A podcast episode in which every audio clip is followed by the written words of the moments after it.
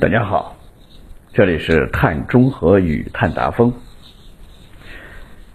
今天我们讲讲碳中和和碳达峰的起源与它的由来。碳中和是自二零一五年巴黎气候协定，也就是在两千一百年前，把全球平均气温的升高幅度控制在不高于工业革命前两度这个水平。这个协定从最早签署到最终兑现的日期，实际是超过了一百年的，所以对于各国来说。实际约束力就不那么足，画饼空间比较大，所以为了符合全世界几乎所有国家和地区都签署了，是联合国各种协定中签署最广泛的一个。不过，在二零一五年时，科学界研究得到了一个大致的共识：如果按照从一九九八年到二零一五年。这样的碳排放的速度和趋势，到两千一百年，全球温度升温将妥妥的超过三度。所以，联合国又组织重新签署了巴黎气候协定。这个协定把温升指标卡得更严了，从不超过两度下降到了不超过一点五度。所以。世界各国必须做出本质上的能源调整，否则肯定会违反协议。调整能源结构一般是通过以下两个方面来实现的：减少碳的排放，回收二氧化碳。大部分国家前期的资金投入主要集中在减少碳排放这个领域，一般是从发电的环节入手。以咱们中国为例。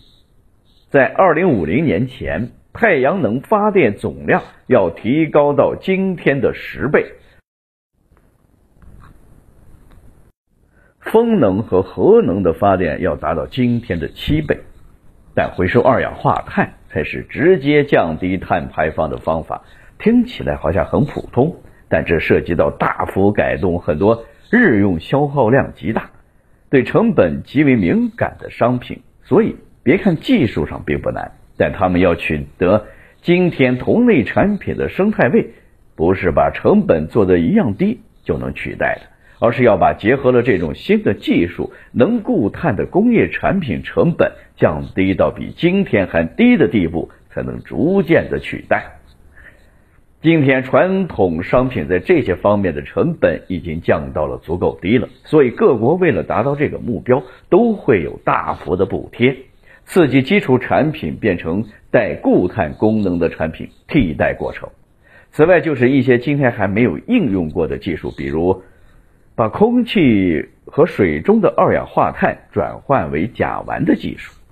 甲烷就是把天然气的主要成分，这个过程当然需要耗费能量，但只要转化而来的甲烷蓄含的能量比转化时消耗的能量多，就可以对碳实现循环利用。增加植被，利用生物固化二氧化碳。地球表面的生物几十亿年来一直都在做的这样一件事儿。中国在二零二零年十一月的联合国大会上承诺，在二零六零年实现碳中和。如果真能做到，应该是给地球降温最大的单位。因为中国现在的碳排放大约是美国和欧盟的总和。如果这些碳全部都实现了中和，相当于零排放，那是一件不可想象的事儿。未来这四十年中，加入风电、核电、太阳能，就是一个商业的最大机会；加入固碳技术产品的研发、生产、销售，同样也是一个很大的机遇。固碳植物的种植也是一样的机会。加入二氧化碳的回收成能源。也是一种很好的商机。